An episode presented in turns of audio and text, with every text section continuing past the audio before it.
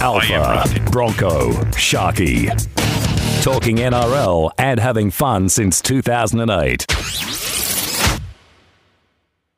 Well, young Mick, you know, I, I don't know whether you guys knew about him at all, but uh, family friend and, and what have you from way back. And, and he was asking his quite aged grandfather uh, what was the secret to old age. I mean, you know, he says, you know, pa, in your very late 90s, you're doing so, so well.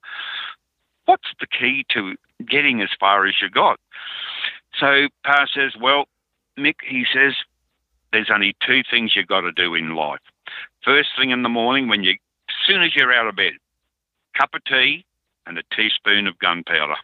Well, Mick thinks to himself, I'm going to start that.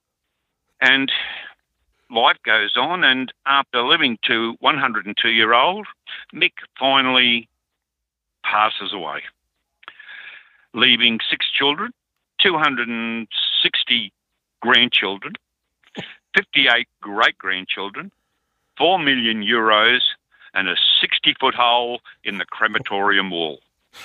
Hooroo. Talking NRL, online and on demand.